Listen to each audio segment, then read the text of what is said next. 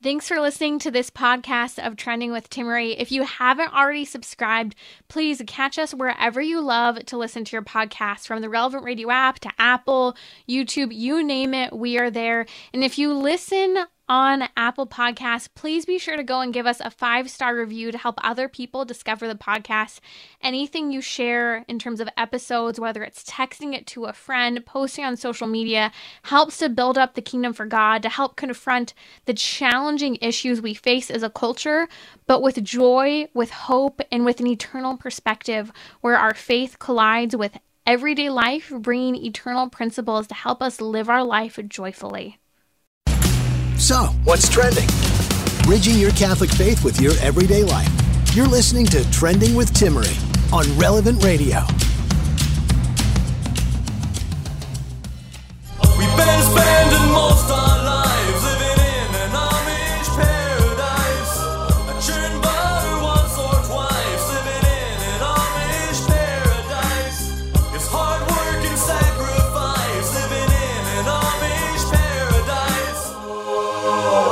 my goodness. Welcome to Trending. I must say, I was very excited for today's opportunity to play Weird Al.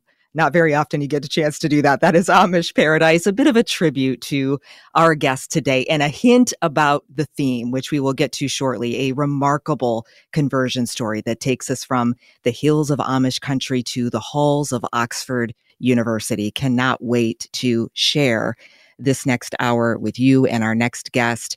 It is Brooke Taylor again in for Timmerie. Glad to be with you back again. And liturgically today, we observe the feast of St. Anthony of the Desert, one of the most rigorous ascetics in the history of the church. He was a hermit, founder of Christian monasticism.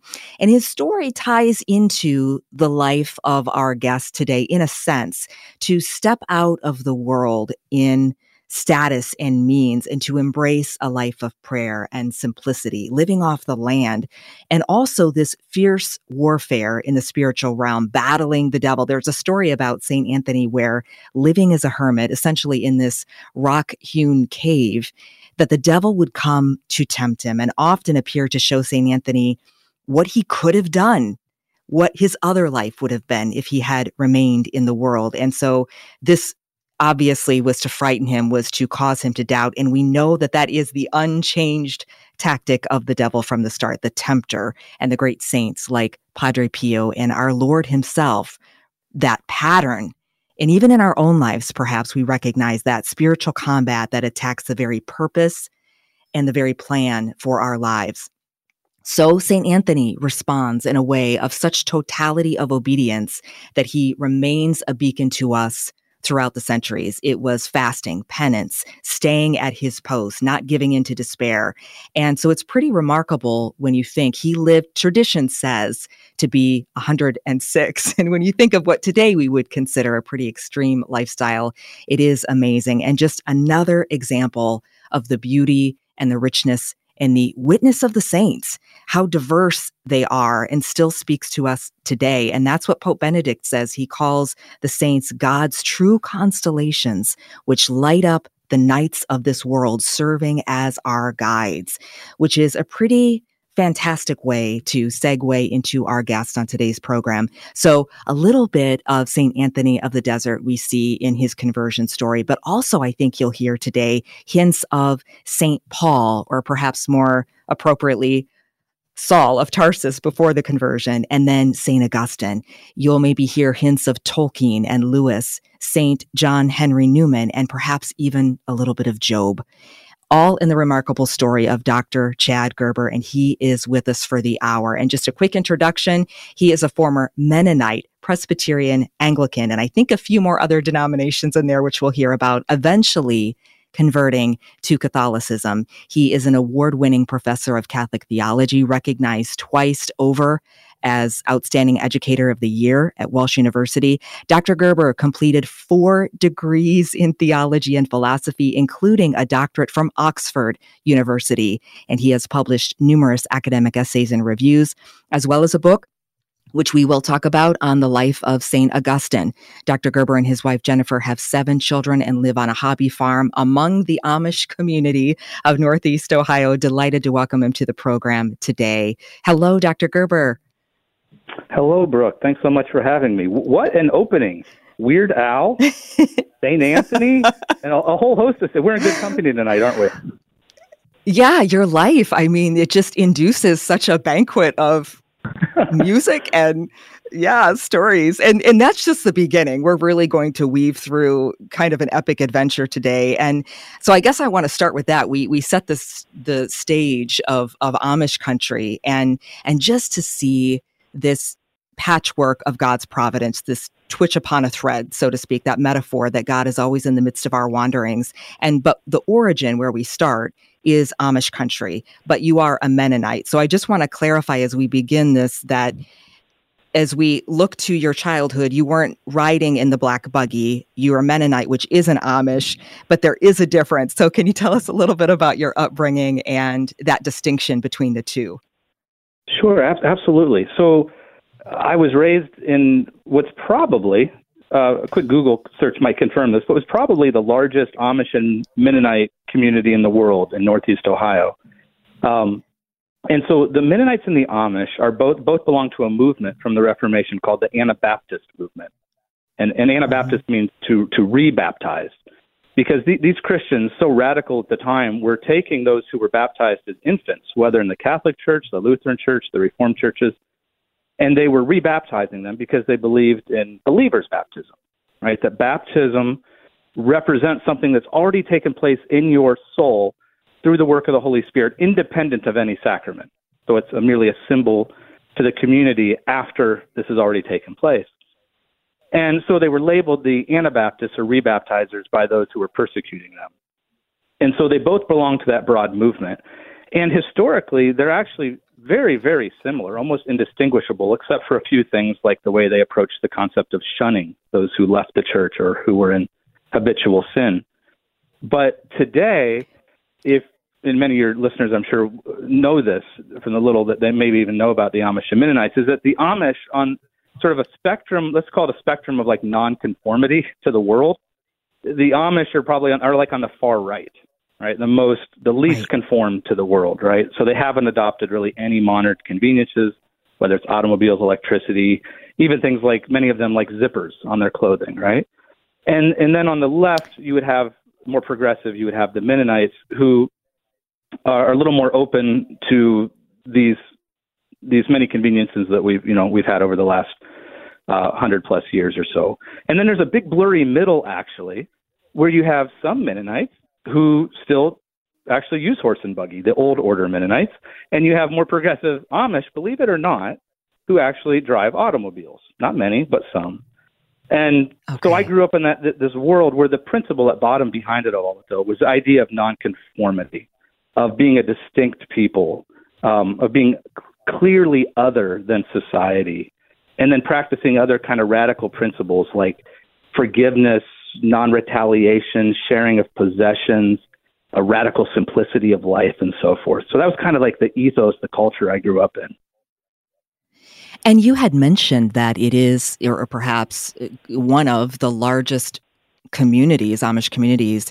And that's significant because really that was your whole world. You had very little to no exposure whatsoever to different faith traditions, especially Catholicism, right? There wasn't a church nearby or any Catholic um, representation near you. No, absolutely none. I mean, there was maybe one or two students in my school growing up who were Catholic, but I didn't really know that, and there wasn't anything that distinguished them necessarily in their practices or their dress or or anything. So my exposure to Catholicism really was almost zero as a child, and then maybe as I got older and you know had more access to television and movies, I you know I picked up some things about Catholics, which wasn't always really flattering in, in movies, whether it's the Godfather movies or, you know, watching sports where, where football, you know, football is like a religion within Catholicism, right? So Notre Dame football. And, um, but th- that was it. I mean, I was really quite naive growing up because everyone was a part of the Anabaptist tradition around me. Well, and I kind of liken your story in a sense to The Hobbit, and maybe it's because of where we'll end up at Oxford and you being there and Tolkien and that connection. But I think of Bilbo because he really had no reason to leave the Shire. And in fact, too much adventure, too much knowledge was frowned upon among the hobbits. And he too lived a kind of agrarian existence, just simplicity, frugality, service. And generally, it seems like members in those communities don't often veer past the border of their So, how did that happen for you? Because it seems like you had everything there, and generationally, everyone stayed. Yeah, and actually, most of my siblings and relatives have stayed around. Um, so why? I'm a hobbit now. Why did I leave the Shire? Um, this is funny because I'm, I'm a little bit of Saint Anthony, a little bit of, of hobbits, and I, I love all that. I, I love Middle Earth. I love the hobbits. This is great, and I've come. Well, I'm sure we'll get here eventually, but I've come full circle. I've returned to the Shire and now live with my family where where I grew up. Um, I, suppose that the the major the moment in which I really began to kind of separate myself from the Mennonites was when I went to college, and I chose, unlike most of my peers, to go to a school that was not Mennonite. Um, there are a handful of Mennonite colleges in the Midwest or the East Coast that, that most uh, young men and women around here attend. And I chose instead to go to um, a kind of almost a non-denominational Protestant school, a little closer to home, along with my my wife, well, my girlfriend at the time. And that's where I was really first exposed to the wide world of Protestantism and a little bit more to Catholicism as well. So you go there, and then I know in your resume or in your bio, you eventually accumulate four degrees. So was your path at this point to be as well educated as you could be, to be a scholar, to be a pastor? What was the end goal? Yeah, so that's a good question because we might need to back up just a little bit. Um, and this is where my conversion story is a little more St. Augustine. Well, there's actually a number of ways it's like St. Augustine, but this, this first sort of turning towards the Lord is, is definitely St. Augustine as opposed to St. Anthony, who was such a good young child, as St. Athanasius's bio tells us, right? He only goes from good to better. Where my childhood, I was not a particularly pious young man in the Mennonite church. I, I was pretty apathetic to my faith. And so my parents really had to drag me to everything.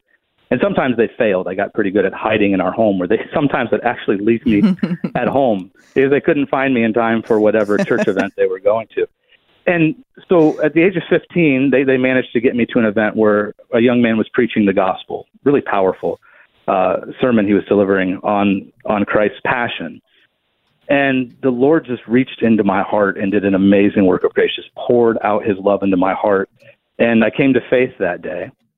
And along with that conversion experience was a very clear call to ministry that I was to spend the rest of my life doing what that young man had just done for me, to tell others about Jesus Christ. And a few weeks later, I met a girl and fell madly in love. She was new to our school, and I asked her if I could walk her home from school and was convinced after walking her home and talking to her for a total of 15 to 20 minutes that I was supposed to marry her. And we ended up. well, you were getting lots of, this is like Well, I know. a Pentecost in your life here. These, I, I'll tell you what. Uh, this is thirty some years ago, and I still feel like these are like the anchor points of my life. Those those immovable Wow. moments that that have never changed. I've never once doubted my call to ministry. My wife and I dated all through high school, went to college together, and now we're coming full circle to the college experience. Uh, went to college together to study theology, philosophy, prepare for a min- life of ministry together. Because it turns out, as I got to know her, that she had also recently gone had a pretty profound conversion experience, and she wanted nothing more than to spend her life doing ministry or to be a pastor's wife, but to be involved in ministry one way or another. So we went to college together to prepare for that, eventually with a view towards seminary and, and who know, knows what after that. But um, so that's sort of what was driving all of this was was to be properly trained, to be as trained as possible to proclaim the gospel, to make disciples. And and in your bio again, we hear that you have different faith traditions. We of course starting at Mennonite, which we talked about, and then there is Presbyterian, I think, in there. I think at one point you begin to embrace Calvinism, which w- is where things get interesting. And we have a few minutes before the break, and I want to maybe start there because there is a definite curveball. And now, not only is the Catholic tradition on your radar screen, but it's a target in your bullseye because you then, it sounds like, as you continue your education, become very anti Catholic. I do. So I go to university, and so the Mennonite tradition is kind of lowbrow, agrarian, not a not a huge value on the life of the mind. Certainly not in the matters of faith. We have good schools and, and so forth, but when it comes to the faith, it's it's pretty simplistic about what it means to love and know God. And so in college, I really fell in love with theology, and so I started to gravitate towards. Uh, you know Martin Luther and John Calvin and the more, the magisterial reformers the original reformers, uh, you know, over uh, kind of which the Mennonites reacted against in their kind of radical reformation they started. So I kind of went backwards in time to the original reformers and really embraced what it was to be Protestant, which is to say not Catholic. Because I didn't have any anti-Catholic biases growing up. I didn't really know anything. Uh, and so it was during the, my college years that I came to understand that I was a Protestant. I identified during those years as a Calvinist and I did became become deeply uh, anti-Catholic during those years, and made it my mission to try to convert every Catholic on campus, and even to get the Newman Club at my university kicked off campus as I, if I could. Uh, what So just did you feel they were? Um, They were the the Antichrist, the the Papists, just all that. I guess I- we hear. Sure. I, for me, it was it really boiled down to this that they had. I don't want to say lost the gospel because they had more or less buried it. This is what I believed at the time buried it under all this mountain of man made traditions and all these externals and these rituals and all of these things that I saw at the time that got in the way of a deeply personal relationship with Jesus Christ. And so they thought they were, you know, disciples of Jesus because they went to confession or they sort of lived how they wanted during the week, but as long as they got up on Sunday and received communion, they were fine. I, and so I wanted to, to liberate them from this system of works and, and to do lists and rituals and so forth so they could simply know and love Jesus. And so I was passing out tracts. I was evangelizing in the dorms. I was going head to head with the, the priest on campus who ran Newman, uh, and really causing causing quite a stir around campus. I mean, I was I was just so fired up about all of these things, having just fallen in love with theology, and then sort of found the the Protestant reformers, and then realized that oh my goodness, there's a billion Catholics out there who who have, have this sort of false gospel, you know. And so I was really laser focused on that during my college years. And the plot thickens. Uh, we have to take a break. Dr. Chad Gerber is with us, but I want to pick it up right there when we come back after the break. We've been talking about his remarkable conversion story from the hills of Amish country to the halls of Oxford University. The number is 1 914 9149. Call us to join the conversation. Do you have a question for Dr. Gerber? Perhaps a story to add, a, a comment to share about a pivotal moment in your faith? Our studio line is open. My name is Brooke Taylor. In for Timmerie, you're listening to Trending here on Relevant Radio right back after the break. Stay with us.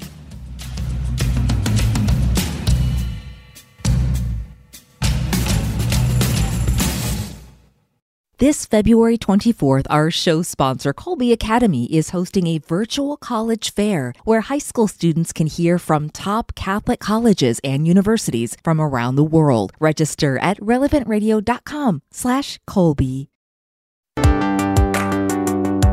You're listening to Trending with Timmerie, where you can discuss what matters most to you. Join the conversation 888 914 9149.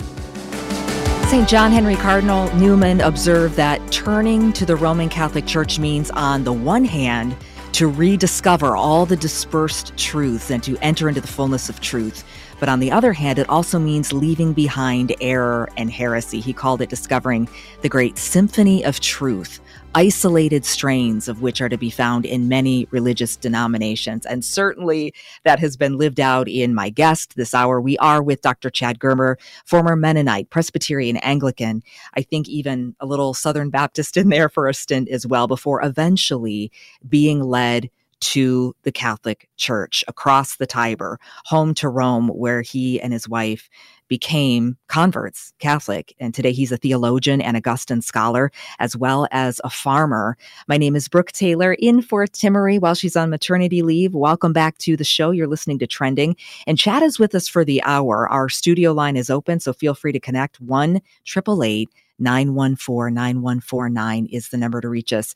And Dr. Gerber, Gerber, before the break, I think we were right at your Saul of Tarsus phase where you were you were persecuting the church. You were convinced that it was wrong and that not only did you have a duty to convert people away from being Catholic at one point to even try to kick the Newman Club off the campus. So something changed. Now, was this while you were at Duke, at the Duke Divinity School there?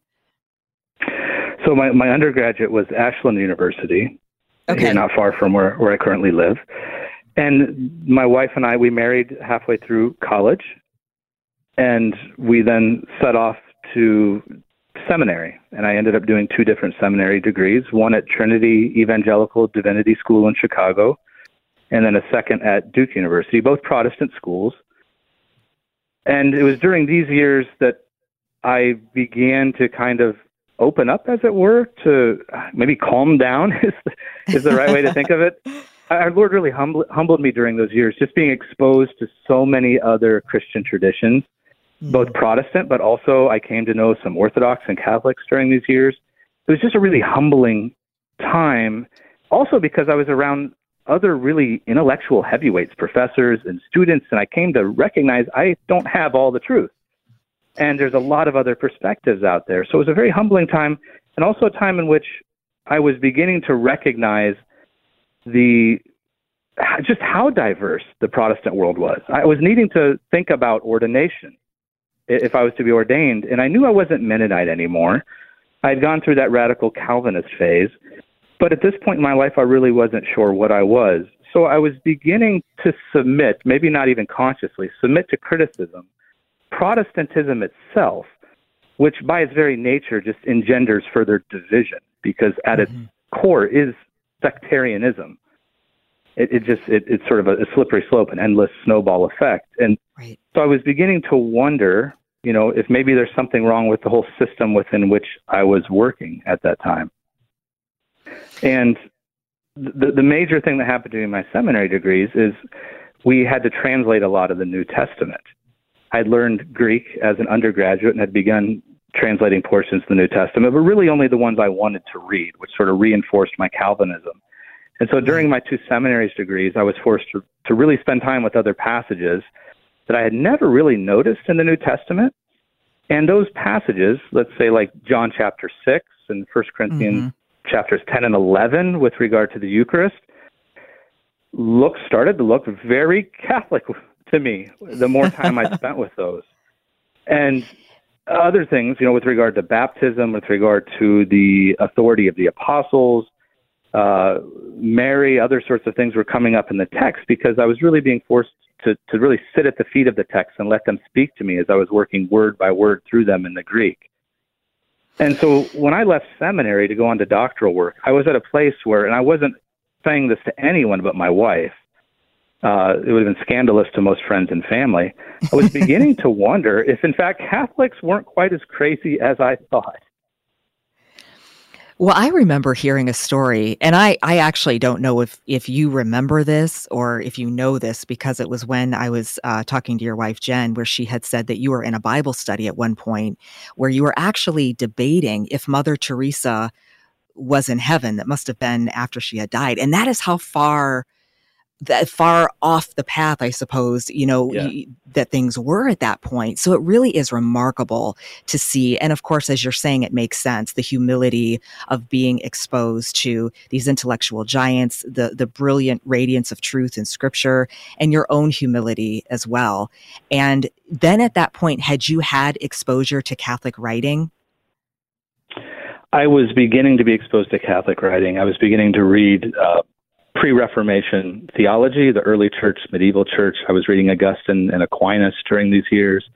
Uh, I was introduced to Cardinal Ratzinger's theology, began re- reading his works, as well as others like von Balthasar and Karl Rahner and more modern thinkers. So, yes, I was definitely, my professors, they were the ones pushing me to read this stuff. I probably would have stayed in my lane and what I knew well, but they were really pushing me to think outside the box, to go deeper into history, to expand my purview. So maybe I wasn't comfortable with it right away, but these writings just really began to enrich my life. And when I made the decision to go do doctoral work, uh, we had an opportunity to stay here in the States, a couple schools that I was accepted to, but we ended up choosing to go over to England to Oxford as as kind of a way to get get away from home where I could a place where I could really think clearly and out loud and, and not you know kind of a fresh start maybe is what I'm what I'm sort of getting at. And in Oxford, uh, we specifically chose. We looked at Cambridge and Oxford. Um, Oxford because all the great Christian traditions are so well represented there. Orthodoxy is alive and thriving there. The Catholic Church is thriving there with all the major religious orders having houses and colleges within Oxford. Uh, all most of the major Protestant denominations have colleges as well. So we largely went there, uh, of course, to get my doctorate, but to really pound out this question of who are we exactly? We know we're disciples of Jesus, but where do we fit in? What is the church? And so I chose as my field of study specifically the early church when we got there, with the a kind of view to to seeing if the early church fathers, those who were closest to the apostles who wrote the New Testament, if they corroborated or perhaps refuted what I thought I was seeing in the New Testament, those kind of Catholic things I was finding regarding Eucharist and baptism and so forth in the New Testament.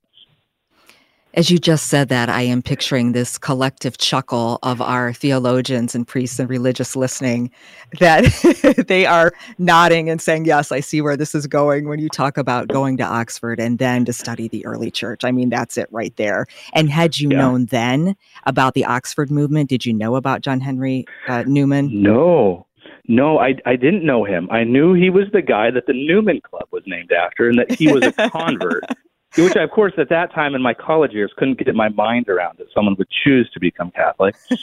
but when I showed up at Oxford, all I knew is that he was he had been at Oxford. I wasn't familiar with the movement, uh, and, and things start to get really interesting here in my time at Oxford because my life and his life start to almost like coalesce. Like I really, I I start to realize that I am sort of walking in his footsteps because he, as an early teen, had a radical conversion to kind of evangelical Protestantism, like I did in my early teens.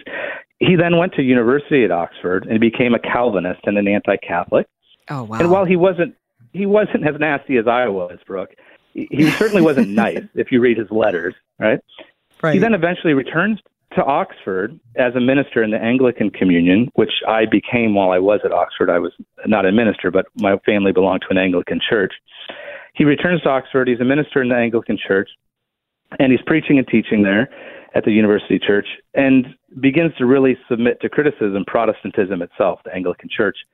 And he withdraws to his this little home he had on the outskirts of Oxford called Littlemore he he had this home and he had taken these stables and turned them into guest houses and he built a little chapel there. And he sort of holes up there and, and begins to rigorously study the early church with this question of you know whether or not it is Protestant or Catholic, whether or not it supports Anglicanism or Catholicism, and he ends up uh, being received into the Catholic Church right there at Littlemore as he's diving into the Church Fathers. And as I'm at Oxford, I'm writing my doctoral dissertation on the doctrine of the Trinity, which is something Protestants and Catholics largely agree about. But in my spare time, I am doing what Newman was doing. I'm rigorously reading the Church Fathers from the very earliest ones, the first and second century, up through the fourth and fifth centuries, as much as I can in the Greek and Latin. And this is taking up so much time, I realize I need to get away. I need a retreat where I can just hole up, a place I can hole up and just read the Church Fathers. And a Jesuit friend of mine, uh, Father David Meconi, some of your listeners might recognize, uh, a prolific author, speaker. Uh, Father David, who is also a, a doctoral student at Oxford, says, Hey, there's this little retreat place out on the edge of town called Littlemore. Why don't you start going out there? The nuns, there's these nuns from Germany who live there, and they, they kind of run it as a retreat center and a shrine to Blessed Newman, he would have been at the time, now Saint, of course. Um, and so I began going out there on the weekends with a suitcase full of patristic writings, early church writings, and doing exactly what Newman did. I, I slept in one of those little guest rooms. I worshiped in his chapel. I studied in his library. And the sisters even let me into his very own private room so that I could kneel and pray at, at his prie-dieu, his kneeler, right beside his bed. Mm.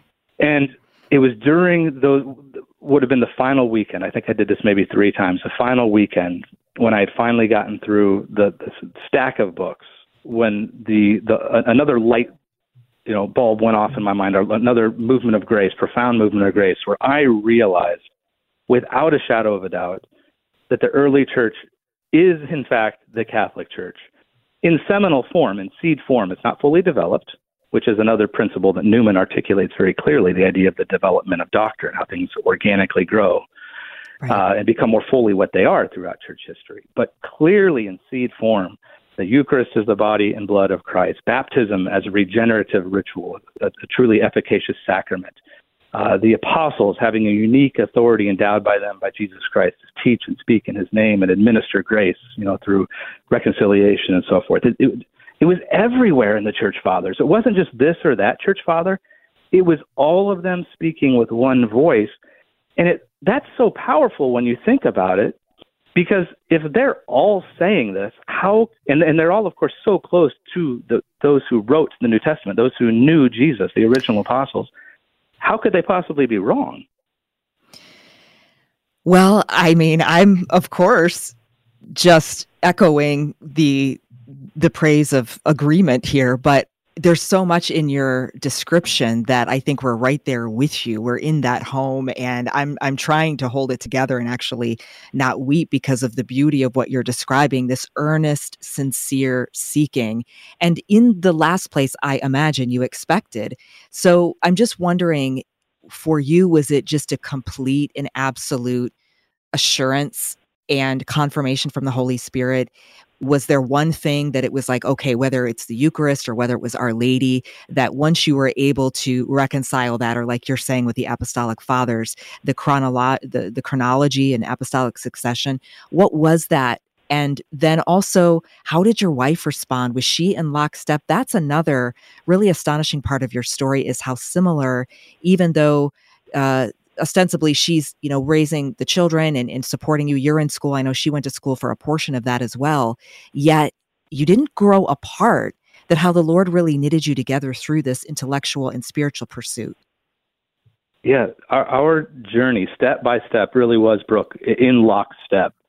Uh, we're blessed with a wonderful marriage. I'm blessed with a wife who loves theology as much as i do and so she's reading just about everything I'm reading. She's raising some of our young children, so she's a little more limited in time. But when I came home with something that was really profound, like let's say Ignatius of Antioch's letters uh, from from around the turn of the first century, which are so thoroughly Catholic, I would give these to her and say, "Hun, this this bishop." Who, who knew some of the original apostles is clearly teaching that the Eucharist is the, the risen body and blood of our Lord, and she would read them too and as we entered more into Catholic life, began to befriend Catholics and, and go to mass and so forth, she we we were com- with one mind throughout the entire process, prayerfully together. And that's perhaps the biggest blessing of the whole journey is is the way that it facilitated the sacrament of marriage, the way it really drew us closer to one another and to the Lord Jesus. What was the first time like when you went to a Catholic holy mass and having lived in Oxford, I just imagine it must have been very grand and very reverent. But anything that stood out to you because it was such a different experience, the kind of the low Protestant service that you probably grew up in with the Mennonite right. tradition. Yeah, absolutely. It was so otherworldly for me. The very first one that I attended was in my own home when when my Jesuit friend Father Father Meconi was over visiting one day, and I just was getting to know him, was probably even a little suspicious of him at that point as a Catholic priest. and he starts calling up some friends, which was this sort of like Oxford group of converts, those who were in the process or those who had already been received into the church, and tells them to come over. And as, when they arrive, I find out we're having mass in my home, and and so that was actually a nice transition for me because of the the hominess of the mass, so to speak. It was comfortable. I was with someone I trusted. I kind of just sat back and watched because I didn't really know what was happening. But then we began as I drew closer to the church and was even at Littlemore. I would often go to mass there at Littlemore with the sisters. They had a local priest come in. Um, and I'll tell you what, like I, the the moment that might have been the most profound in the journey wasn't so much the study and the realization in my mind that the church, the early church was the Catholic Church. It was the last Mass that I attended at Littlemore in my final retreat. I went to Mass, and I usually just sat in the back and watched. But for this Mass, I went up to be blessed.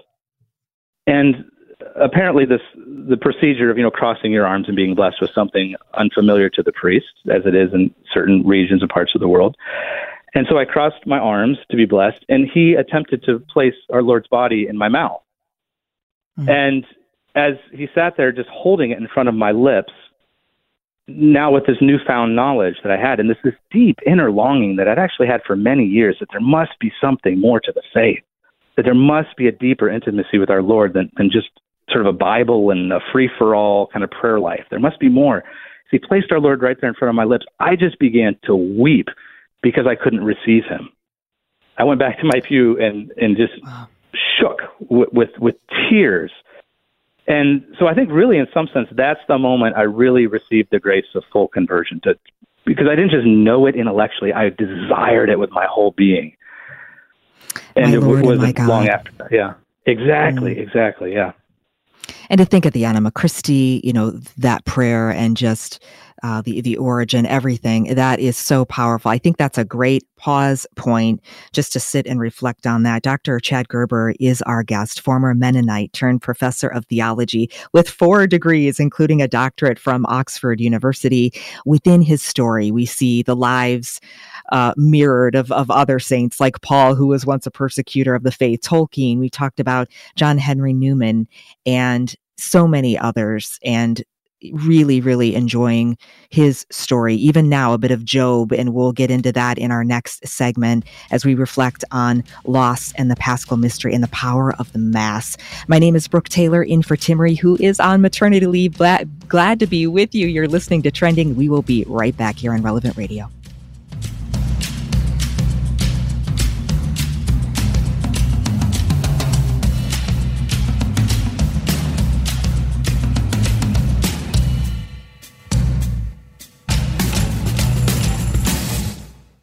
The Catholic Order of Foresters, the sponsor of our studio line, is hiring today.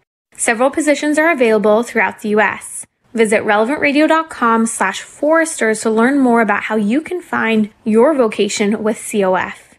An Illinois Life Insurance Society, not licensed in all states.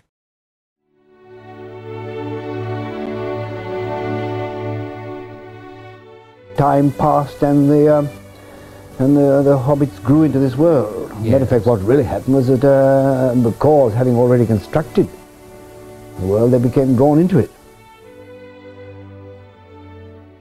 Welcome back to Trending. You're listening there to the voice of J.R.R. Tolkien. You know, back when that interview was recorded, the clarity wasn't as good necessarily as we have today. But here, if you could hear him, he's describing the journey of Bilbo Baggins, The Hobbit, the Lord of the Rings series in general. And in case you missed it, he said, having already constructed the world, they became drawn into it. And in a sense, we can say that about my guest. He began as a Mennonite, where going off, going out into the world was not something always done. And in doing so, kind of like Bilbo leaving the Shire, the adventure weaved our guest and his wife and their family through many lands, many tribes, I guess you could say, encountering different faith traditions, denominations, four degrees, uh, studying theology and philosophy, and then ending up at Oxford, which is in our last segment where we left off, and finally coming home to Rome and crossing the Tiber into the Catholic Church. Dr. Chad Gerber with us. And Chad, at this point, then it sounds like there's just one thing left, and that is to officially become Catholic. That's right. And things kind of slowed down at that point. I was wrapping up my doctorate and we moved back to the States. And we decided to move back and live on a farm that we rented from some family members for a number of years while I looked for a teaching post. And I felt this need to kind of work out the final details uh, among the people who had brought me to faith my people, my family, my church home. And so we went to both Mass and to the Mennonite church that I grew up in and shared with everyone who would listen what was going on in our lives, these new convictions that were forming about the Catholic Church. And the one thing that's so great about Mennonites is they have this incredible um, like sense of curiosity and openness. They're not like the Calvinists or the Southern Baptists when it comes to Catholics. They actually have a, a real uh, kind of spirit of humility and openness to learn from Catholics, even though, of course, they disagree on many things.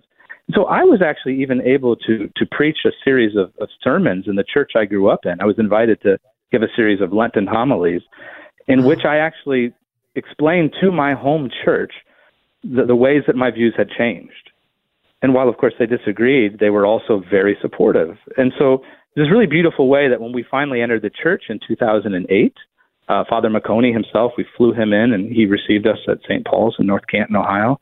Um, mm. We did so almost with the blessing, you know, as much as they could offer a blessing, you know, for us to, to leave and, and as we saw it, return to the church. That is beautiful. And still today, I know your relationship with your parents is very close. And in the community, you're right embedded there. The Catholic All Saints Farm, which is the title of, yeah. of your land. And, you know, really your, your apostolate is right there in the hills of Amish country.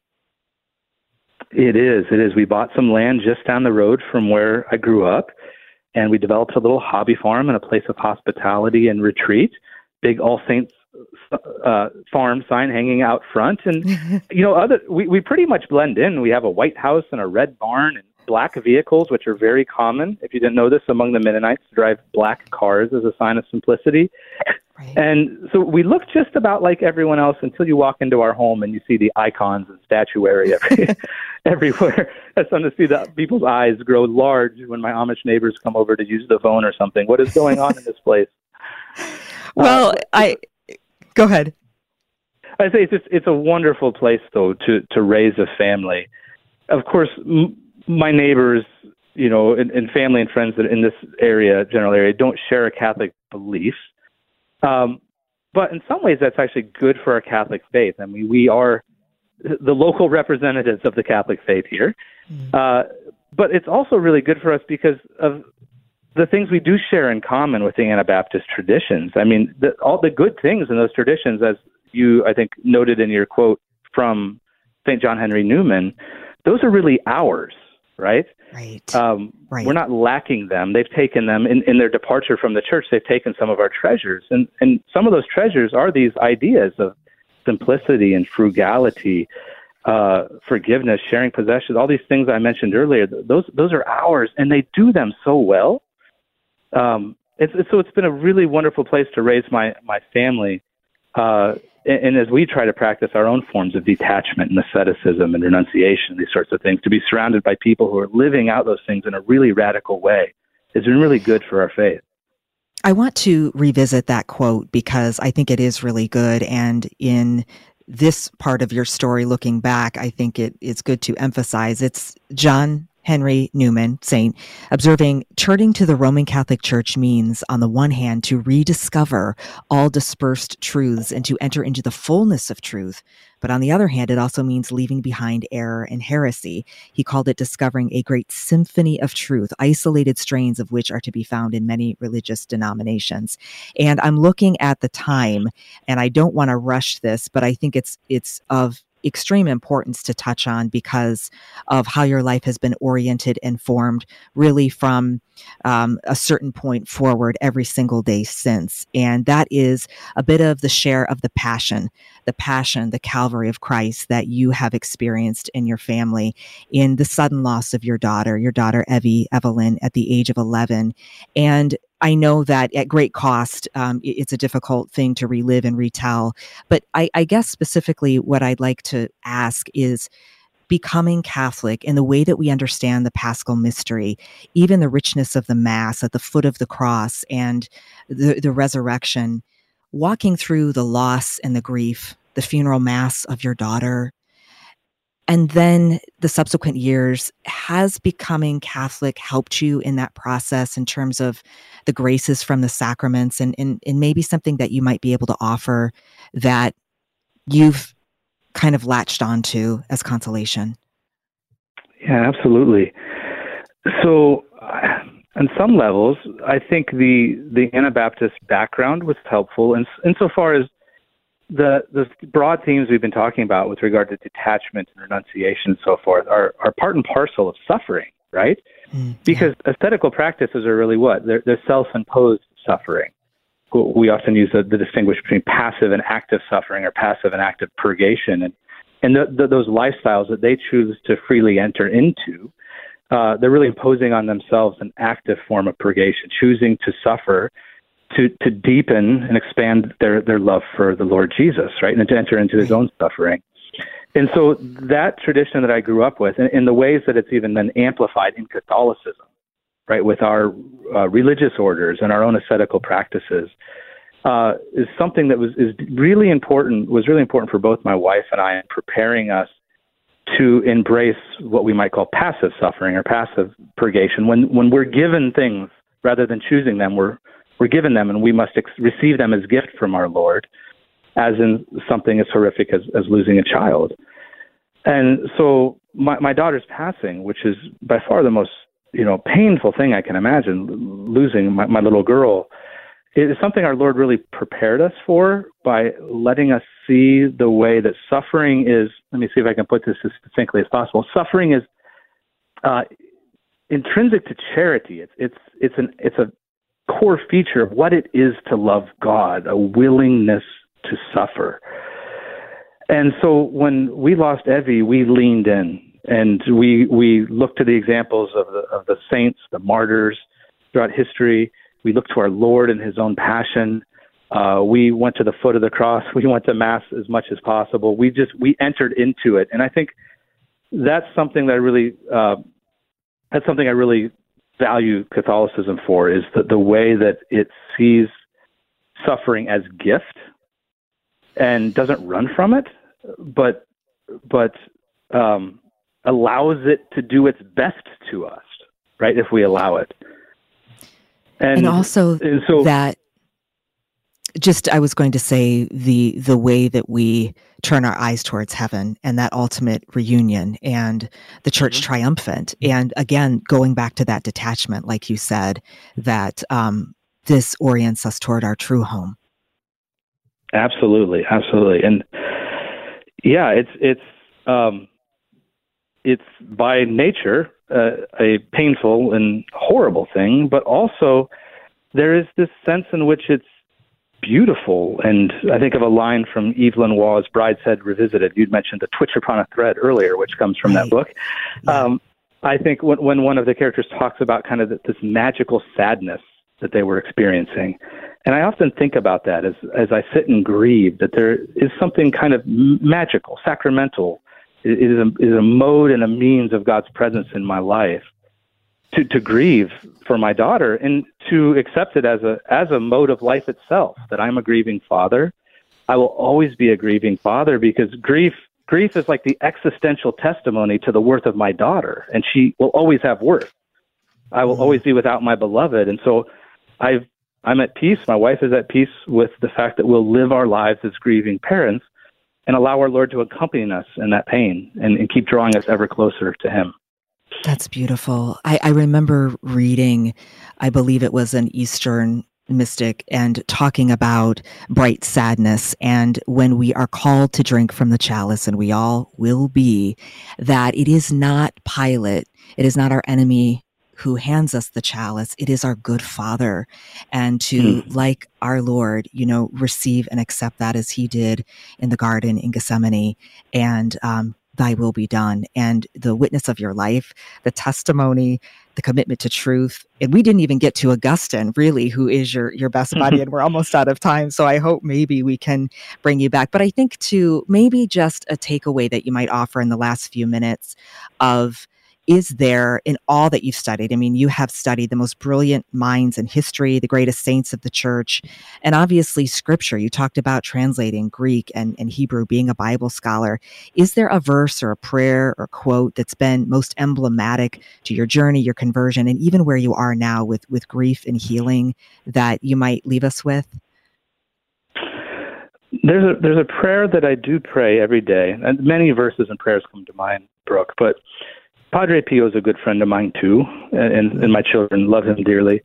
And uh, every morning, as I think about living the day as a grieving father, there's a prayer that that is somewhere in one of his letters that goes something like this: "Oh my Jesus, give me your strength when my weak nature rebels against the distress and suffering of this life of exile. and enable me to accept everything with serenity and peace. And that just came to mind among many possible other prayers as as something that really encapsulates uh, our lives.